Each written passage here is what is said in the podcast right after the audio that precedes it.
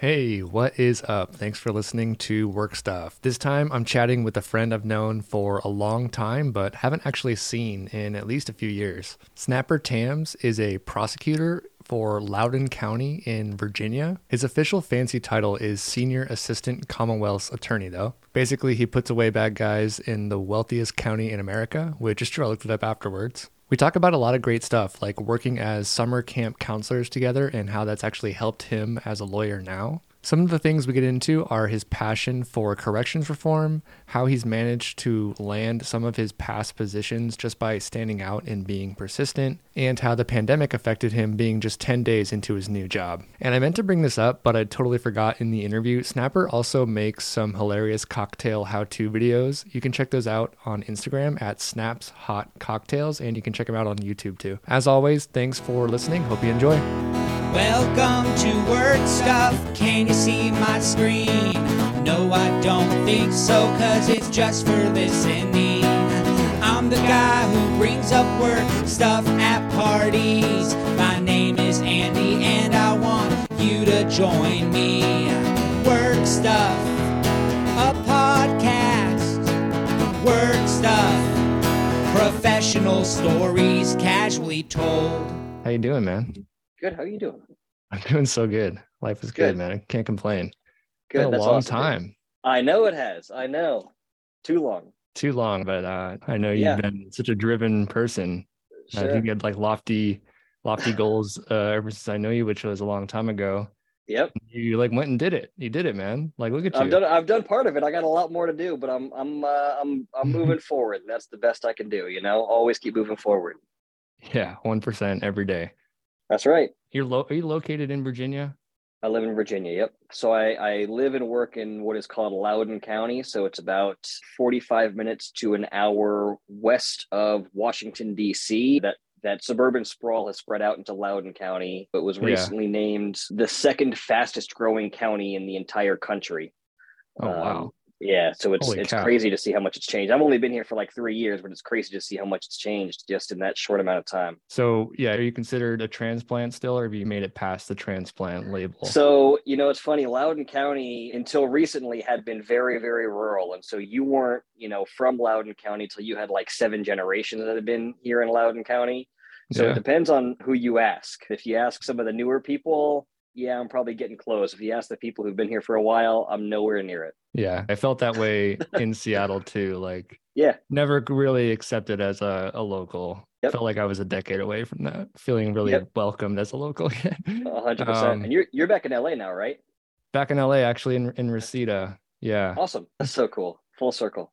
it's funny because I didn't think I'd be like a valley suburban dad. Like here I am, you know, here I am in the valley with a kid. You know, I thought I'd be somewhere else, like like Yeah, you yeah, are. Yeah, a hundred percent. but yeah, let's chat about what are you doing now? Yep. But then I'll we'll go into like how we know each other. Yep. Because I also want to ask you about our shared experience as a camp counselor. But what are you doing now? Who you work for, and what kind of day to day do you get involved in? Yep. So I am a senior assistant Commonwealth's attorney, and that is a fancy title for a prosecutor. So I work for Yeah. The local government for Loudoun County, and I prosecute criminal offenses that occur in Loudoun County, Virginia. Mhm. Um, my day to day, I am in court all the time, usually multiple times per day, but at a minimum, three days per week, sometimes all five days a week. I'm handling all kinds of different things from arraignments to the bond hearing in cases, misdemeanor offenses, a number of felony offenses, doing preliminary hearings, doing trials, coordinating with witnesses, with victims, gathering evidence, making plea offers, going through that and or taking cases through to uh, a jury trial and presenting the evidence in court. Wow, that's so gnarly, man. It's a whole world that just kind of exists in the background Yeah, of society. You know, it's, Yeah. always going on. You see the crazy stuff on YouTube that sure. you know becomes national news and everything. But like to Yep. have that day to day in a courtroom is just mind blowing to me. When it's like such an impactful part of a, all these people's lives, and it's your daily Sure. life. That's crazy. Sure. And Wow. and it's uh, it's funny. Most people see like Law and Order and they think, all right, cool. We Yeah. found out who the bad guy was. We arrested him, and then we brought him to court and obviously he was convicted because all these things happen but man Mhm. it is not like that at all the rules of evidence Mhm. are insane and i'm not saying they're like Sure. wrong right but Yeah, yeah. there are so many hurdles that people don't realize that we have to overcome and and then add in you know all of where we are in america in 2023 and policing and the front lines of that and we get some of that thrown in there too so it's uh it's a wild time to be doing this job Yeah, and you said you've been there for three years. Have you been in this role for for that long? So I have been a prosecutor for all three of those years. I was recently promoted to senior assistant uh, a couple months ago at the end of 2022. So I've got to bump up to more of a supervisory role. So now I'm helping some of the younger, newer prosecutors grow and learn. Um, but it's it's a lot of the same, just a little bit more supervising and a little bit more of the the tougher, gnarlier cases. Gotcha. So the reason I asked was because I was curious because like the policing topic in America, Yeah. so it was most relevant during those three years. I mean, like with George Floyd and even before that. 100. but- It's interesting too because Loudoun Okay. County is also the wealthiest county in America by median household income.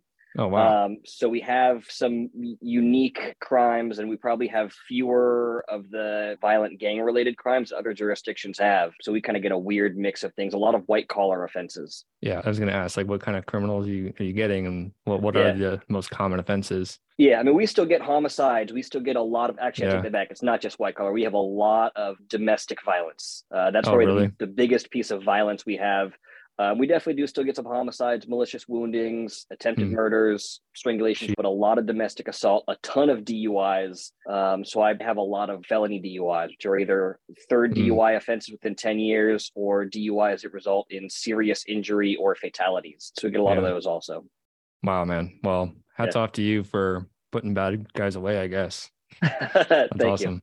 I think that's a good picture of where you're at now. Yep. So let's rewind like 15 Yeah, yeah, yeah. years. So Snapper and I know each other as camp counselors, and actually we were campers at this day camp that's now where a bunch of NBA players send their kids to play basketball, uh, Yep. Sierra Canyon. Um, and Snapper was also a student there, but I think you had your eyes set on a legal career at that time, right? Yeah, well, I, I think it was kind of close to that. So we, I think you and I probably started working there about 14. We would have been 14 years old. Uh, Yeah. Counselors in training, Mhm. the unpaid internship of camp counselors. Mhm. Uh, and then you and I both kind of grew in our roles and were promoted to junior counselor, head counselor specialist all the way up. And I think I developed where I wanted to go with my life at probably about 20, but I was still Okay. spending my summers working at Sierra Canyon. Mhm. Um, but I, it would have been sometime in college, and I became really interested in criminal justice reform, specifically corrections reform. And the whole goal that I was kind of looking at is when we take somebody who's committed some criminal offense, right, and they're convicted and they're sentenced to X amount of time, what Mhm. are we getting out of that, right? Mhm. What are we? What is that three years going to do? Are they just going to sit there idly and they're going to be released back out, where they Mhm. now have this three-year gap on their resume? They have the same lack of job skills, the same lack of life skills that put them there in the first place or are we going to make those three years somehow productive where maybe they will have job Right. skills they will have a ged they will have some sort of trade they will have life skills on how to better deal with triggering situations anger management whatever it is to not end up exactly where they were before so really Right. trying to reduce recidivism and so that's kind of where all of that goal came from Yeah, I remember you you were passionate about that even at 20. So it's just like, man, this this guy has the drive for it. He's gonna change the world. I think. Um, that's awesome, one step at a time yeah dude. I, I often think about this in my own work. The experience as a camp counselor, I think, was super valuable. 100% Is that? Do you ever think of that like as a lawyer? I'm just curious because it's such a different world that I live in now. But like, do you ever Yeah. think like fondly of that experience? Like, what did you learn as a camp counselor that you bring into your professional career now? Absolutely. Uh, first thing that I think of is public speaking. I mean, we had for people who don't know the camp, we had like dress up days, and so we had themed days where the campers would dress up.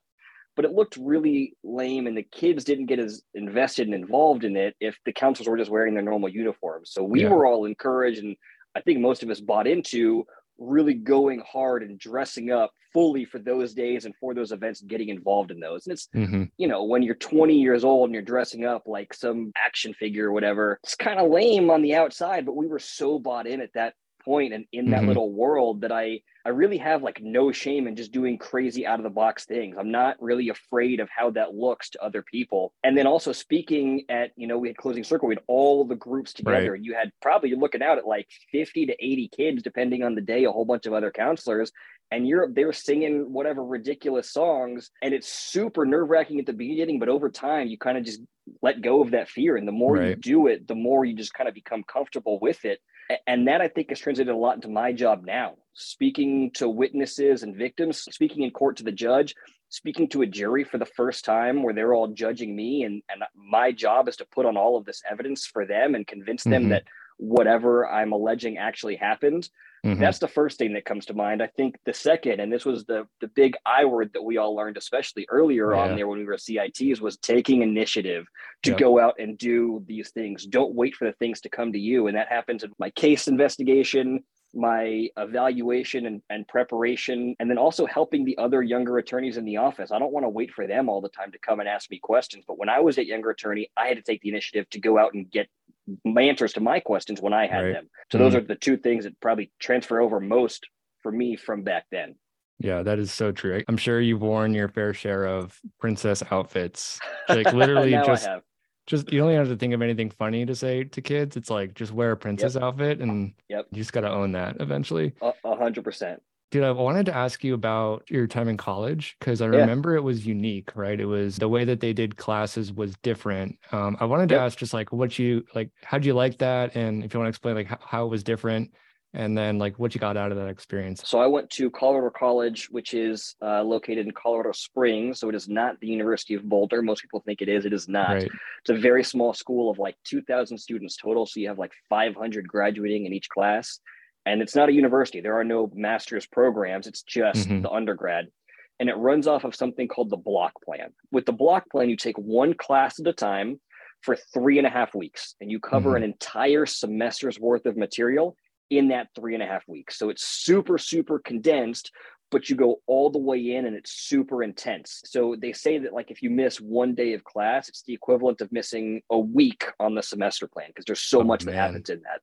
Yeah. Most classes were from like nine in the morning to about noon, and then you have Mhm. a lunch break, and then you go to like one to three or one to four. I absolutely loved it because I could go all the way in. The professors know you only have that one class. You don't have any other scheduling conflicts. So you could literally just take, you know, your second or third week and go on a field trip to anywhere else in Colorado or out of state. And that's where you were doing class. And we had a couple of remote campuses. So it was really Wow. easy to do that, but it was super cool. So we had each actual semester was four blocks Mhm. eight blocks in you know a school year september to may or june whatever it was That's wild. And was it in a certain order or could you like jump around? I imagine like it's like, okay, you got to jump on this class because it's like once in a blue moon when you can take it. sure so there were a few Yeah. of those in some classes like any other you have prereqs right i think one of the cool things is it's such a small school so you had really small classes most classes were capped at 25 students so you had a really really small environment Right. um, and you really got to know your classmates and you really got to know your professors. We called all of our professors by their first names. That was like the thing Yeah. there. And so it was kind of just this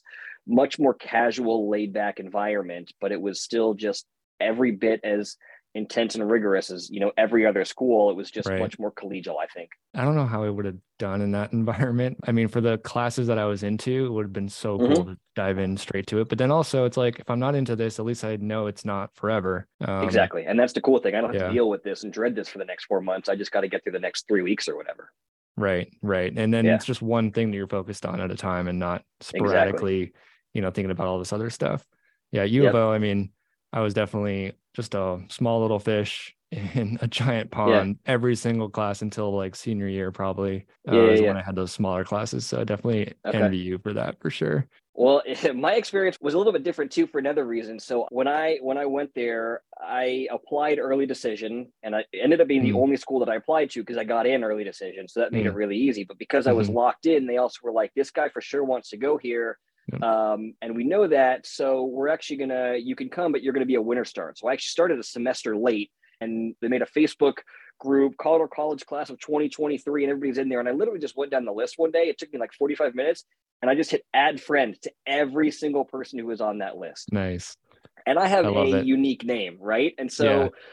everybody's like, who is this guy? And then, you know, everybody gets to school in September and I'm not there. And everybody's like, who is this guy? and right. one of my good friends from uh, from high school, actually, I don't think you know him, Andrew Clark. He ended up going to school there, school there also, but he started on time.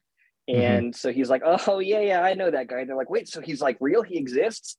And I became kind of this urban legend on campus because I wasn't there for the first four months. So they had, oh my god, I, at one point they had like an intramural sports team that was called "Who is Snapper Tams." No, and they had way. written like a newspaper article about me and everything. Like, is this guy real? Is he a phantom? And so when I finally got to campus in January, everybody was like, "Oh my god!" Like I'd walk down the library, they're like, "Oh my god, that's Snapper Tams." Holy I'm like, cow! I just, I just go to school here, guys. Like, whatever, right? It's it was kind of funny. Dude, that is so yeah. hilarious. That's like creating this aura around you, just like manufacturing right. it just by like being outgoing and like also right. being absent at the same uh-huh. time. Exactly. Exactly. So you went to that school because you liked the way that they did classes. You knew what you wanted to do with your career at that point, and you felt like you had the path forward for it. So my sophomore year, I took a class called Deviance and Social Control, and I knew that I was interested in crime and criminology. At that point, I think mm-hmm. I wanted to be like an FBI profiler, like a criminal profiler working for the FBI. So like the show Criminal Minds is the easiest way cool. to explain it. And I went and visited uh, on a field trip to prisons in southern Colorado, and we talked to some of the mm. inmates actually who were there, and they were in these correctional industries. We talked to one guy who had designed and was like literally assembling a fiberglass kitchen insert for an RV. Prior to his incarceration, he knew how to do none of these things at wow. all, and so we're looking at this and saying, well, we have these really cool programs where this guy is getting these like I was talking about job skills, and they're also learning these, you know, life skills to succeed on the outside why are we not doing that more? And their stats are 19% recidivism rate versus a 75% five year recidivism rate mm. nationwide for people not doing these programs. We, I kind of started looking at it, why, why is nobody doing this? Why is nobody looking at this part of it? The yeah. FBI is not hurting for job applicants, right? They're going to have plenty of people who want to come work for them. Who's doing this? Who's trying to fix corrections? And when you look at America's stats, against the rest of the world, we have like 5% of the world's population, but more than 25% of the incarcerated population. We've got to look at what we're doing and why is that not working as effectively as other places. I'm all about holding people accountable, but at the same time, 97% of people who are incarcerated right now today, 97% will be released at some point. Do we want them coming out as better criminals so they've just been sitting idle there this whole time? Or do we want to give them skills so they succeed and they actually come out better citizens, tax-paying, mm-hmm. productive members of our communities? Because they're coming out, how do we want them to look? And that's the question I really started looking at after that field trip. So mm-hmm. by my junior and senior year, I was pretty much on this track and looking at what I wanted to do with my career. That's so sick, man, and so true. Um, obviously, we have a love affair with prisons. Like, there's a privatized prison yeah. industrial complex. Yep that yep, I'm sure yep. I'm sure they look at these numbers and they're like, well, why would we keep them from coming back into the system? Right. Right, um, right. I um, mean, they're incentivized to bring them back. Yeah. And so you kind of identify, I like that you you like zigged when others zagged, right? Like everyone's looking at these big sure. fancy three letter agencies, CIA, FBI, yeah. Etc. like, well, yeah. wait a minute, where can I stand out? That's kind of what I'm drawn to and makes it so exciting. I don't want to just go somewhere else and replicate what other people have done. I want to do something new and unique for the world. Um, and I'm a big fan of, in my heart, really, I'm an entrepreneur. Um, and I, I just yeah. have a strong entrepreneurial spirit. And uh, Richard Branson said something one time: "Don't just go out and try to do something and become rich doing, you know, this one thing that you think is cool. First, find a need in the world, and then develop something that's going to fix that need." Mm-hmm. And so mm-hmm. that's kind of what I at least what I think on or what I think I'm doing is we have a need to fix this. I think I have some sort of a solution. And this is what I'm going to do to fix this problem that I think exists. Right. Yeah. Any annoying little process that you find in your daily life yeah. that you could probably think of like a product to solve that. And that's that's a business right there. 100%. Okay. So I went to University of Richmond Law School. Yep. I'm just curious like what that what that process was like for you. Yeah, so the application process was was fun and funny. I had no idea where I wanted to go, but I knew I wanted to leave Los Angeles. That was the goal. Mm. I got to get out of LA. I don't know where I want to go, but I'm getting out of here. So I applied to law schools all over the country. So the number one thing that law schools look at in your application is your LSAT score. 2nd Mhm. is your GPA, at least as far as metrics go. And then they kind of look at your application as a whole. But your LSAT score is really important. So your Mhm. goal is you got to crush the LSAT. So I took the LSAT. I did by my standards, I think very poorly on the LSAT. Um, I had been doing practice tests and my score came in well below what my practice tests were. Oh at. wow. So I think I, to this day, misbubbled a section. And so that just Hmm. kind of threw off the whole thing. Super deflated, super bummed, kept working, kept practicing, got even better at, you know, the test taking strategies, went and took the LSAT again and did much better the second time and had a, a pretty decent score. And that score is then sent out to schools nationwide. And they say, oh, wow, that's a pretty good score. And so they will give you a fee waiver to apply to their school. So usually it costs cool. like 120, 150 bucks to send each Yeah. application. Yeah. So I got a whole lot of these fee waivers and I identified a few schools that were like really high on my list, loved these schools. And then I had a few, or I guess a number of other schools that were like, hey, uh, apply here for free. So I got a fee waiver from the University of Richmond. My Mhm. first thought was like, yeah, I heard Vermont's cool. So like, yeah, I could totally go there, having no idea that Richmond is actually in Virginia. I was like, yeah, Vermont's cool. Just, you know, whatever, send it, send it there. I apply, no second thoughts, just it's gone, right? Whatever. Okay, cool. I get a call sometime later from the dean of admissions um, saying, hey, you've been admitted to the school. You know, we hope you'll really strongly consider us. Uh, and I'm like, yeah, yeah, yeah, okay, whatever. At this point, I have now learned that Richmond is actually not only in Virginia, it is the capital of Virginia. And she's like, please, please, please come visit the school. And I was like, all right, fine. You you went out of your way to call me. You didn't just send me an email. You didn't mail me a letter. You actually called me personally. I appreciate that. I promise you, I'll come visit the school. In the back of my head, still saying, you know what, I'm probably not going to go here. But I was going on a trip already to visit some other schools on the East Coast Georgetown, Duke, William and Mary, American University in DC. So I was like, cool, Richmond's like right along that line. I could make that work. Uh, and I'll stop there right after I go to Wake Forest. So I Mhm, go mhm. there, and I swear to you, the University of Richmond has the most gorgeous campus in the entire country. And I've stepped foot on a number of college campuses just from random tours or going to sporting Yeah. events, whatever. I swear to you, University of Richmond is the most gorgeous campus in the entire country. She knew what she was doing. She knew how She- to, to make the sale, right? Exactly Yeah. what she was doing. You got to come here, then the sale is made. Yeah. A hundred percent. And so uh, I started talking to the faculty, and they had. I knew that I was interested in in criminal justice, Mhm. and they have a tremendous criminal law faculty, and I think the best criminal law curriculum in the entirety of at least Virginia, and one of the best in the country. Mhm. But I still wasn't sold. I, I still thought at that point that I was going to go to Wake Forest in North Carolina. And I was so torn between both schools and so in Mm. love with both schools that I literally had to fly back out and go to them on back to back days. And there was something I just couldn't shake about the University of Richmond. And Wake Forest was ranked like 25 spots higher. And I realized in this process, you can't pay attention to the rankings because they really don't mean a lot. Like one of the Yeah. factors that goes into your rankings is the size of the library and how many books you have in your library. And so ultimately that led me to to deciding to go to the University of Richmond and I just I couldn't shake it. I fell in love with it. That's incredible. So how, how far is the campus from you now? Uh, so now I'm about two to two and a half hours north of, of Richmond. So I'm on like the Okay. northern tip of uh, Oh, yeah, I saw, yeah. Virginia, bordering West Virginia and Maryland, and Richmond's like down in the center of the state. Oh, right on. Okay. And then I think they like got good, pretty good at basketball where you were there, right? Like they they showed up in the tournament. So it must have been Yeah. fun.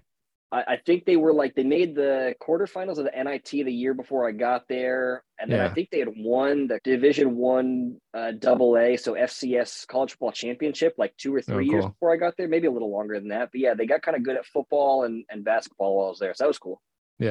I don't know if that was a factor for you if were going to Wake Forest and having like ACC football or anything. So uh, that was definitely an aspect in favor of Wake Forest, and I wish I cared about that more because it would have made my decision much much easier. Uh, I'm also a diehard Clippers fan, and at the time, Chris Paul was on the Clippers who Oh. went to Wake Forest. So I was like, oh, that's a great fit, and I just you know I couldn't bring myself to make that decision based on that. Yeah, that's funny. Right on, dude. So you've got your law degree now. Yeah. I see that you went to the Virginia House of Delegates and you were legislative counsel to one of the delegates. Mark, what does that even mean? I don't know what any of those words mean.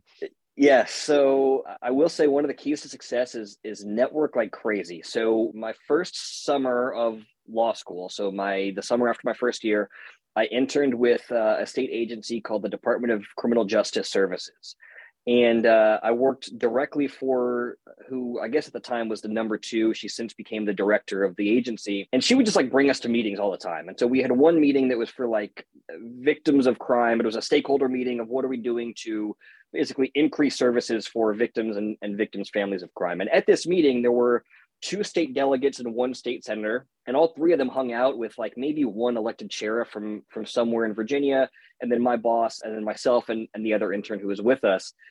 And we were all Mhm. just talking and just chatting. And at the end of it, um, one of the delegates, this one in particular, said, Wow, you both seem great. If either one of you want to intern with my office, um, please come do it. it. It would be awesome. You know, we could always use the help during the legislative session. In Virginia, the legislative sessions are very, very short. All the laws we're going to make in Virginia every year are made in, you know, basically two to three months. Um, but he said we could we could use your help, so come on down. And I said, yeah, that's awesome, that's great. He said, just follow up with me, you know, before the next session.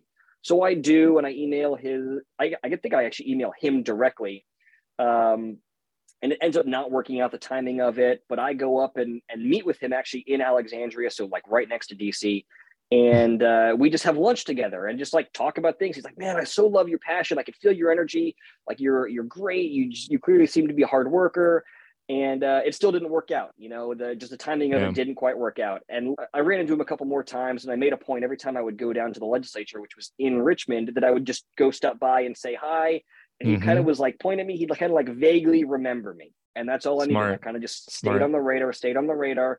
And I will say, uh, you know, I have I have uh, red hair, and my name is Snapper. Like I stand Right. out more than everybody else. Um, Yeah. So that definitely works to my advantage Yeah. but he sends me uh, a Facebook message like a week after I take the bar exam. I don't have a job at this point. I'm kind of like figuring out what I want to do because I have unique goals. And like I was saying, there's no path for that. So I can't just like go get job at X place and that's going to take me where I want to go.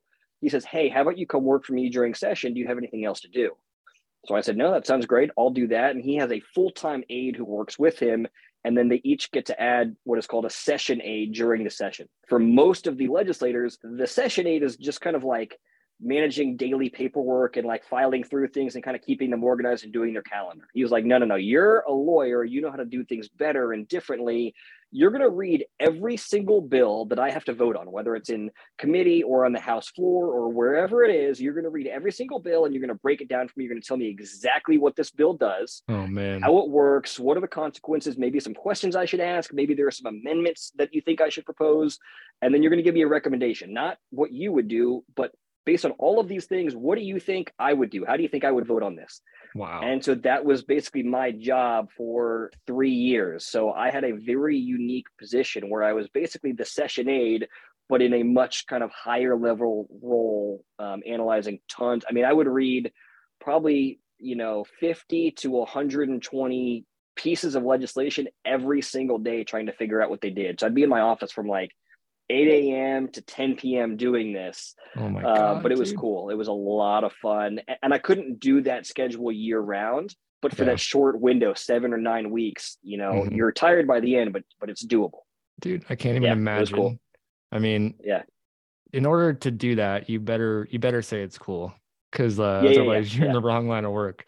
Yep. I don't think I could do that. And like, let Yeah. alone digest all the info and suggest amendments. like, what? And look, some of the bills are really dumb. It's like, hey, we want to rename, you know, the the Dolly Parton waterway to the, you know, mm-hmm. Steve Jobs waterway because I don't know, Steve Jobs was important in this part of Virginia. And I'm like, nobody cares. It's nowhere, it's nowhere near your district. This doesn't matter. So when I say, you know, 50 to Mhm, 120, some of them Yeah. are really stupid. Some of Gotcha. them though are super, super complex. So Yeah. there was a huge kind of, you know, variety of them. And you're basically just feeding your brain with like it's just a it's like a fast track course of just co- information and knowledge and experience, Yeah. just like like a- like a, a funnel, basically just pouring it into your brain. the saying down at the legislature is it's like drinking from a fire hose. It's just constant, Yeah. just just a flow all at once. But it was cool. Yeah. I realized in that process that I hate politics. I hate red blue politics. I hate the gamesmanship. I hate all the stuff Mhm. that goes into it. I hate all of the campaigning. I hate all of that stuff that goes into it.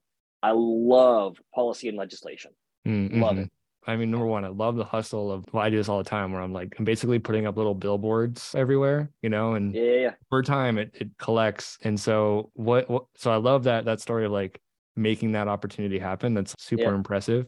What came out of that experience? Like what happened after that? So after the first session ended, he already had a full time aide, and he's like, "Look, I love working with you, but I've already hired this guy. I have no reason to fire him. So Yeah. please come work for me next year. If it doesn't work out because you're doing something Mm. else, I get it. But you know that would be great if you could come work for me."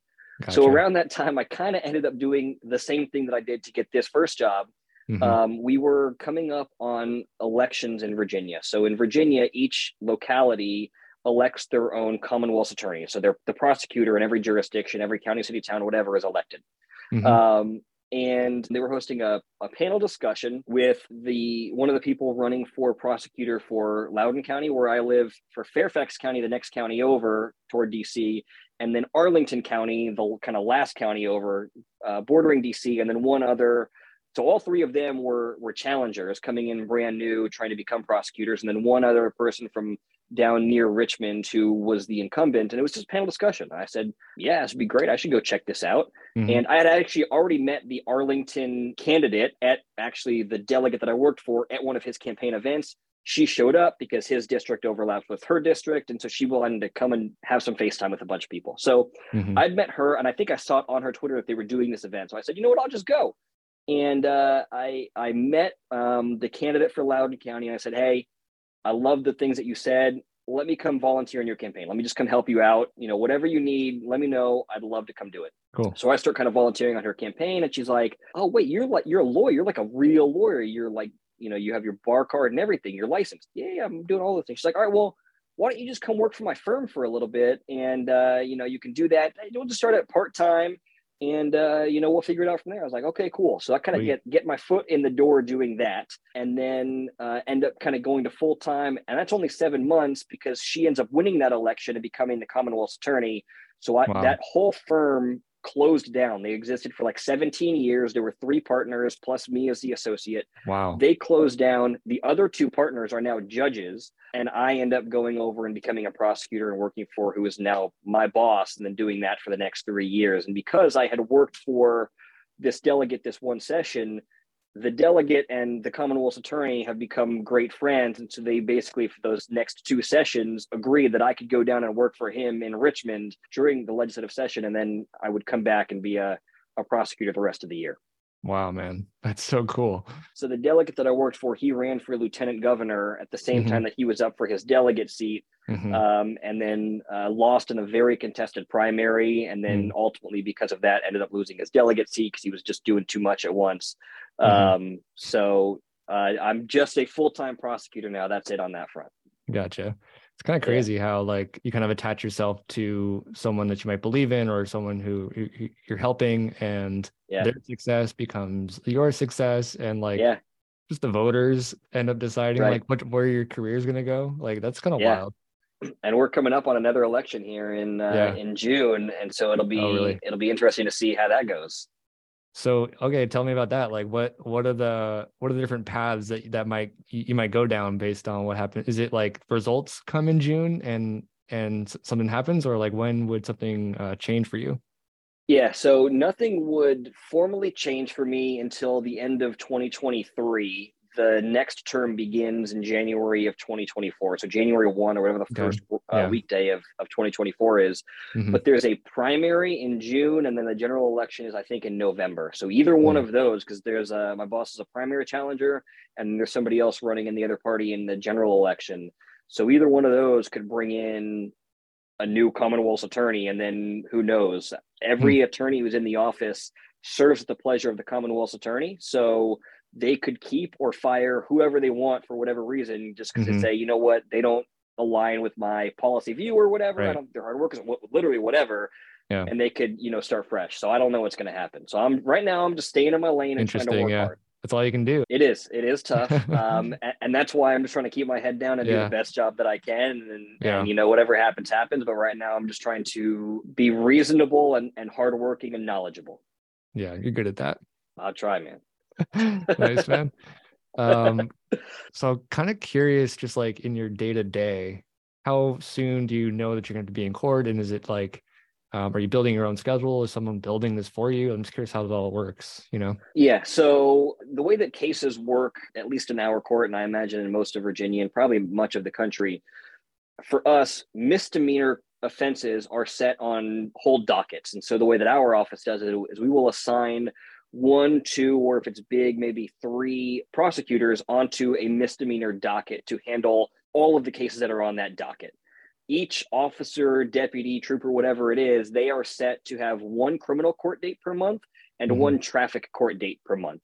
Mm. Um, and so we will handle either their criminal date or their traffic date. And we'll have, you know, anywhere from three to 15 different officers on each docket. And so we get those assignments about a month in advance. We can start kind of reviewing those cases. Mm. And if a case, let's say, gets continued from, you know, the March court date, it would go on to that officer's next date of April, May, June, whatever it is Mhm. felonies for our court are not set on the officer's date for the most part. And so when a defendant is arraigned, they have a next court date that's set, and that's going to be the preliminary hearing for their felony. We have less control over that, but from that date, we could, if we need to continue it, continue it to a different date. So I can say, you know Hmm. what, I'm in a jury trial on that day. I can't do that, but I could do, you know, Thursday instead, and we can try to find a date that works for everybody.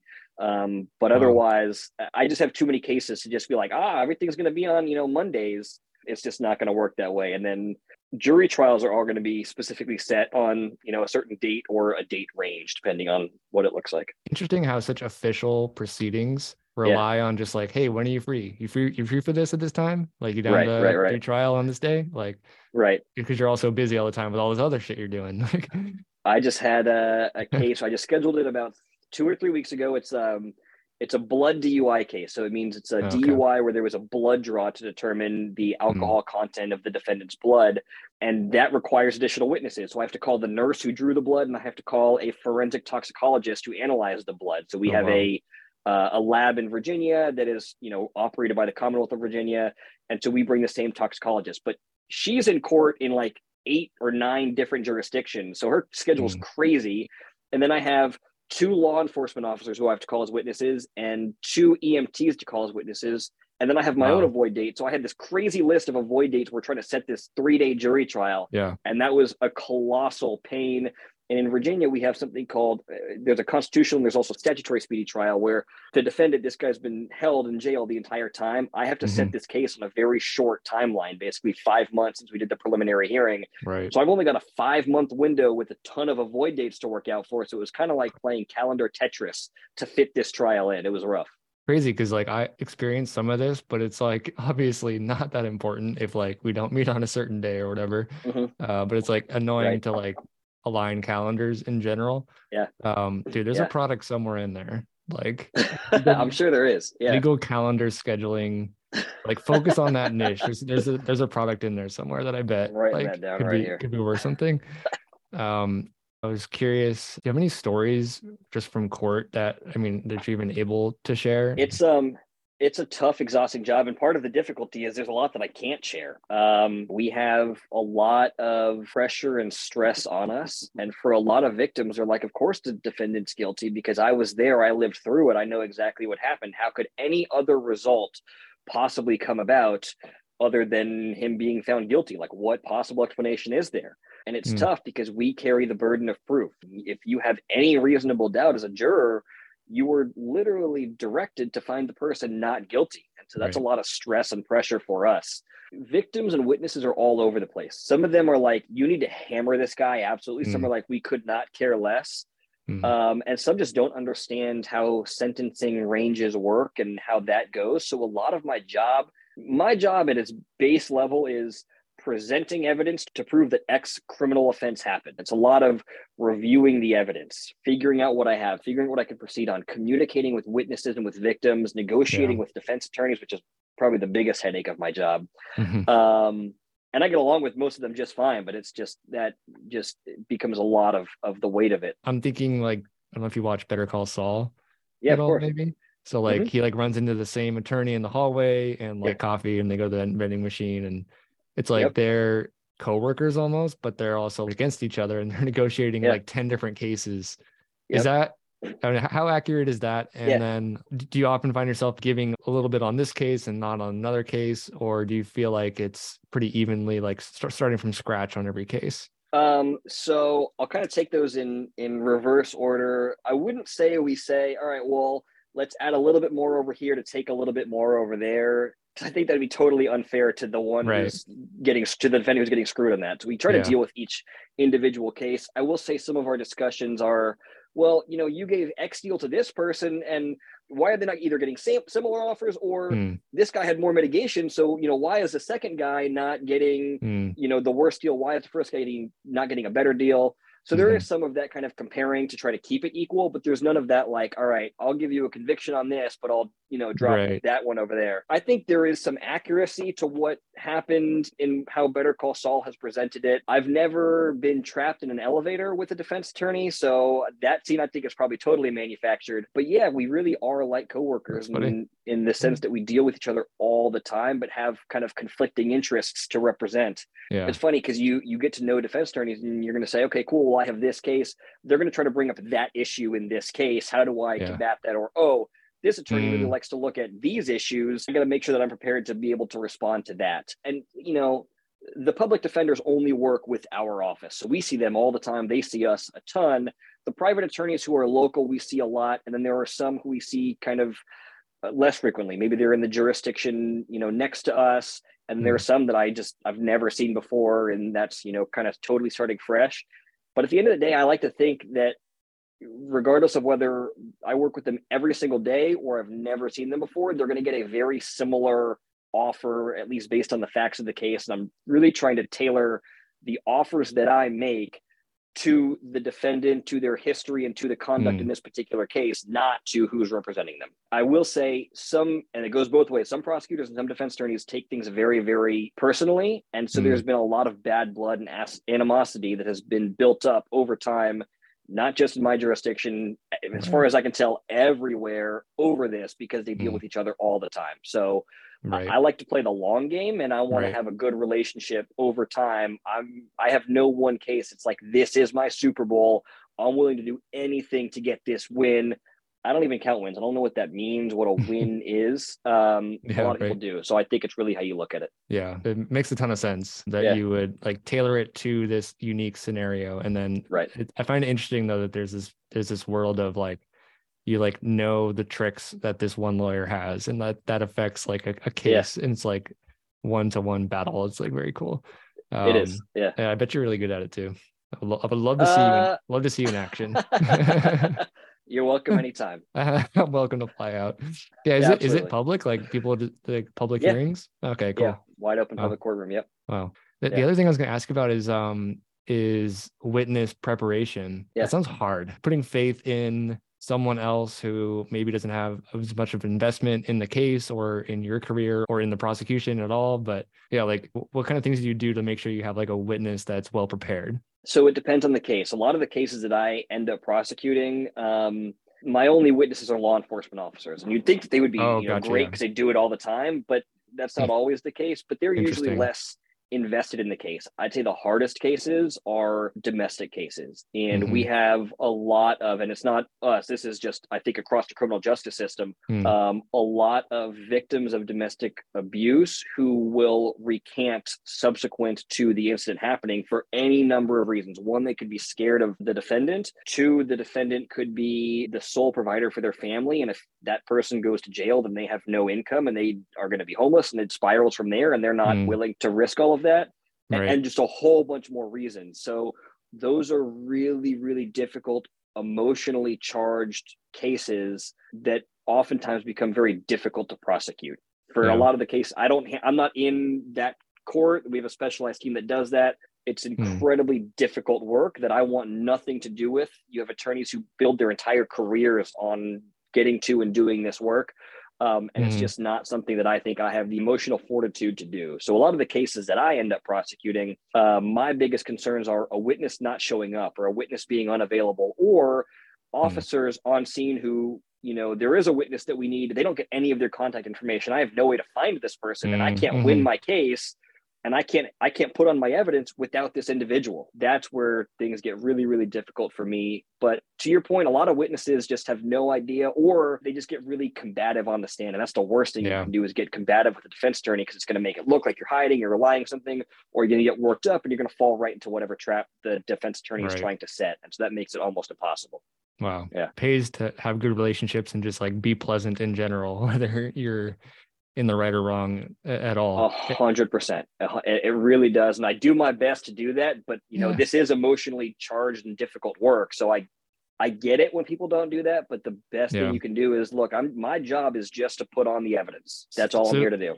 So do you get um like cops saying like, oh, the guy in the red hat said that they ran the stop sign, like, and you're like, who's the guy in the red hat? Like, is it that kind of like vague description? Uh, sometimes it can be, Yeah. um, and so that makes it tough. Yeah, Um, we definitely have ID issues on a lot of cases. Yeah, yeah. interesting. Okay, right on. Yeah.